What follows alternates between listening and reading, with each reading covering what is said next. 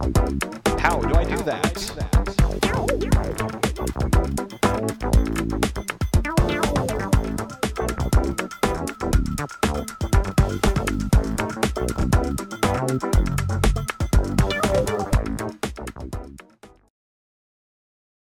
Online forms with Google Docs are useful for creating surveys, homework checks, quizzes, and more. To create a form, all you need is an activated Gmail or PV Learners account and questions you want answered. Log in now to your PV Learners or Gmail accounts.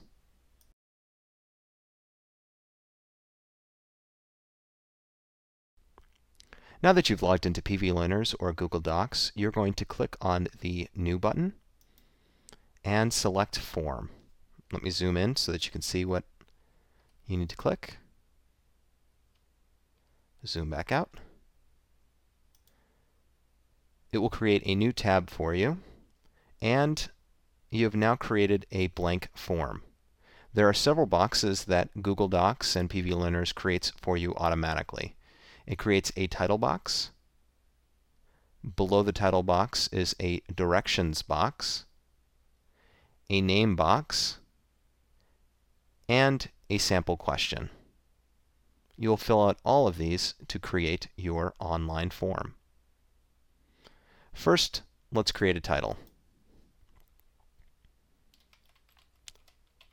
My online form is going to be a test survey, so I'm going to call it Form Survey. Below, I'm going to enter in directions, answer the following questions. And at this point, I can save just to be on the safe side.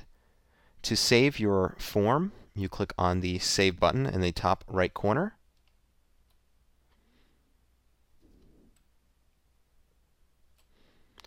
And if you don't save right away, Google Docs and PV Learners will save automatically for you after a prescribed time. Next, I'm going to edit the name box.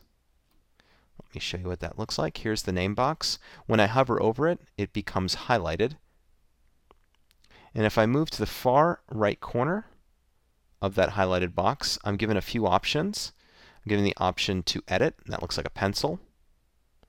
I'm given an option to duplicate, and I'm given an option to delete. I want to edit this box, so I'm going to click on the pencil. Let me zoom back out so you can see what it looks like. And now I can see that it shows me a question title. Let me zoom in here for you. Help text, the type of question, or question type, and whether or not to make this a required question. I'm going to select to make this a required question, which will mandate that before a person turns in this survey, they have to give me their name. When I'm done with this question and this editing, I just click on the Done button. Let me zoom out. And if you notice right next to name, there is a little star that's been created. And this tells me that this question is a required question. Below is my first question that has been created for me. I'm going to click on the pencil to edit it. And I'm going to enter in a question. The question I'd like to ask is how might you use an online form in your classroom?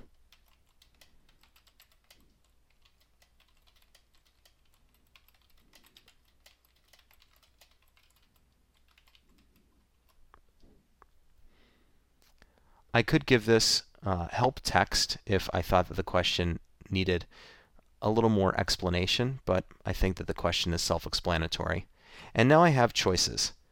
Google Docs and PV Learners allows me to choose a, a vari- from a variety of different questions to create. It offers a text question, which would uh, give the participant the opportunity to answer the question in a few words.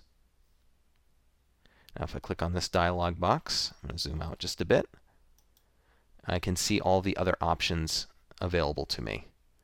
I can choose paragraph text, which is just a longer form of the text question, a multiple choice question, check boxes, choose from a list, or scale 1 to n, with n being whatever number you choose from 1 to 10. And actually, it's not really from 1, it's more of uh, 3. So you could have a scale from 1 to 3, 1 to 4, etc., up to 10. I'd like this to be a checkbox type question. Let me zoom out here just a little bit. Now I have the opportunity, since I've selected this to be a checkbox type question, to enter in possible answers.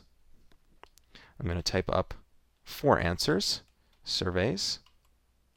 To create uh, another option, I just click on the box below that is currently grayed out. And a new box is created for me. I'm going to create another option as homework checks. Click on the box below, quizzes, and finally, other. I want to make this a required question as well, so I'm going to zoom in here and show you. I'm going to check box, uh, click the little checkbox, and hit done. And if all I wanted to do was ask a single question, I would pretty much be done. I'm going to save this. Now, if I click on the little URL at the bottom of my survey, I can see what it's going to, going to look like for my potential students. Let me click on it. And here is my completed survey ready to be filled out.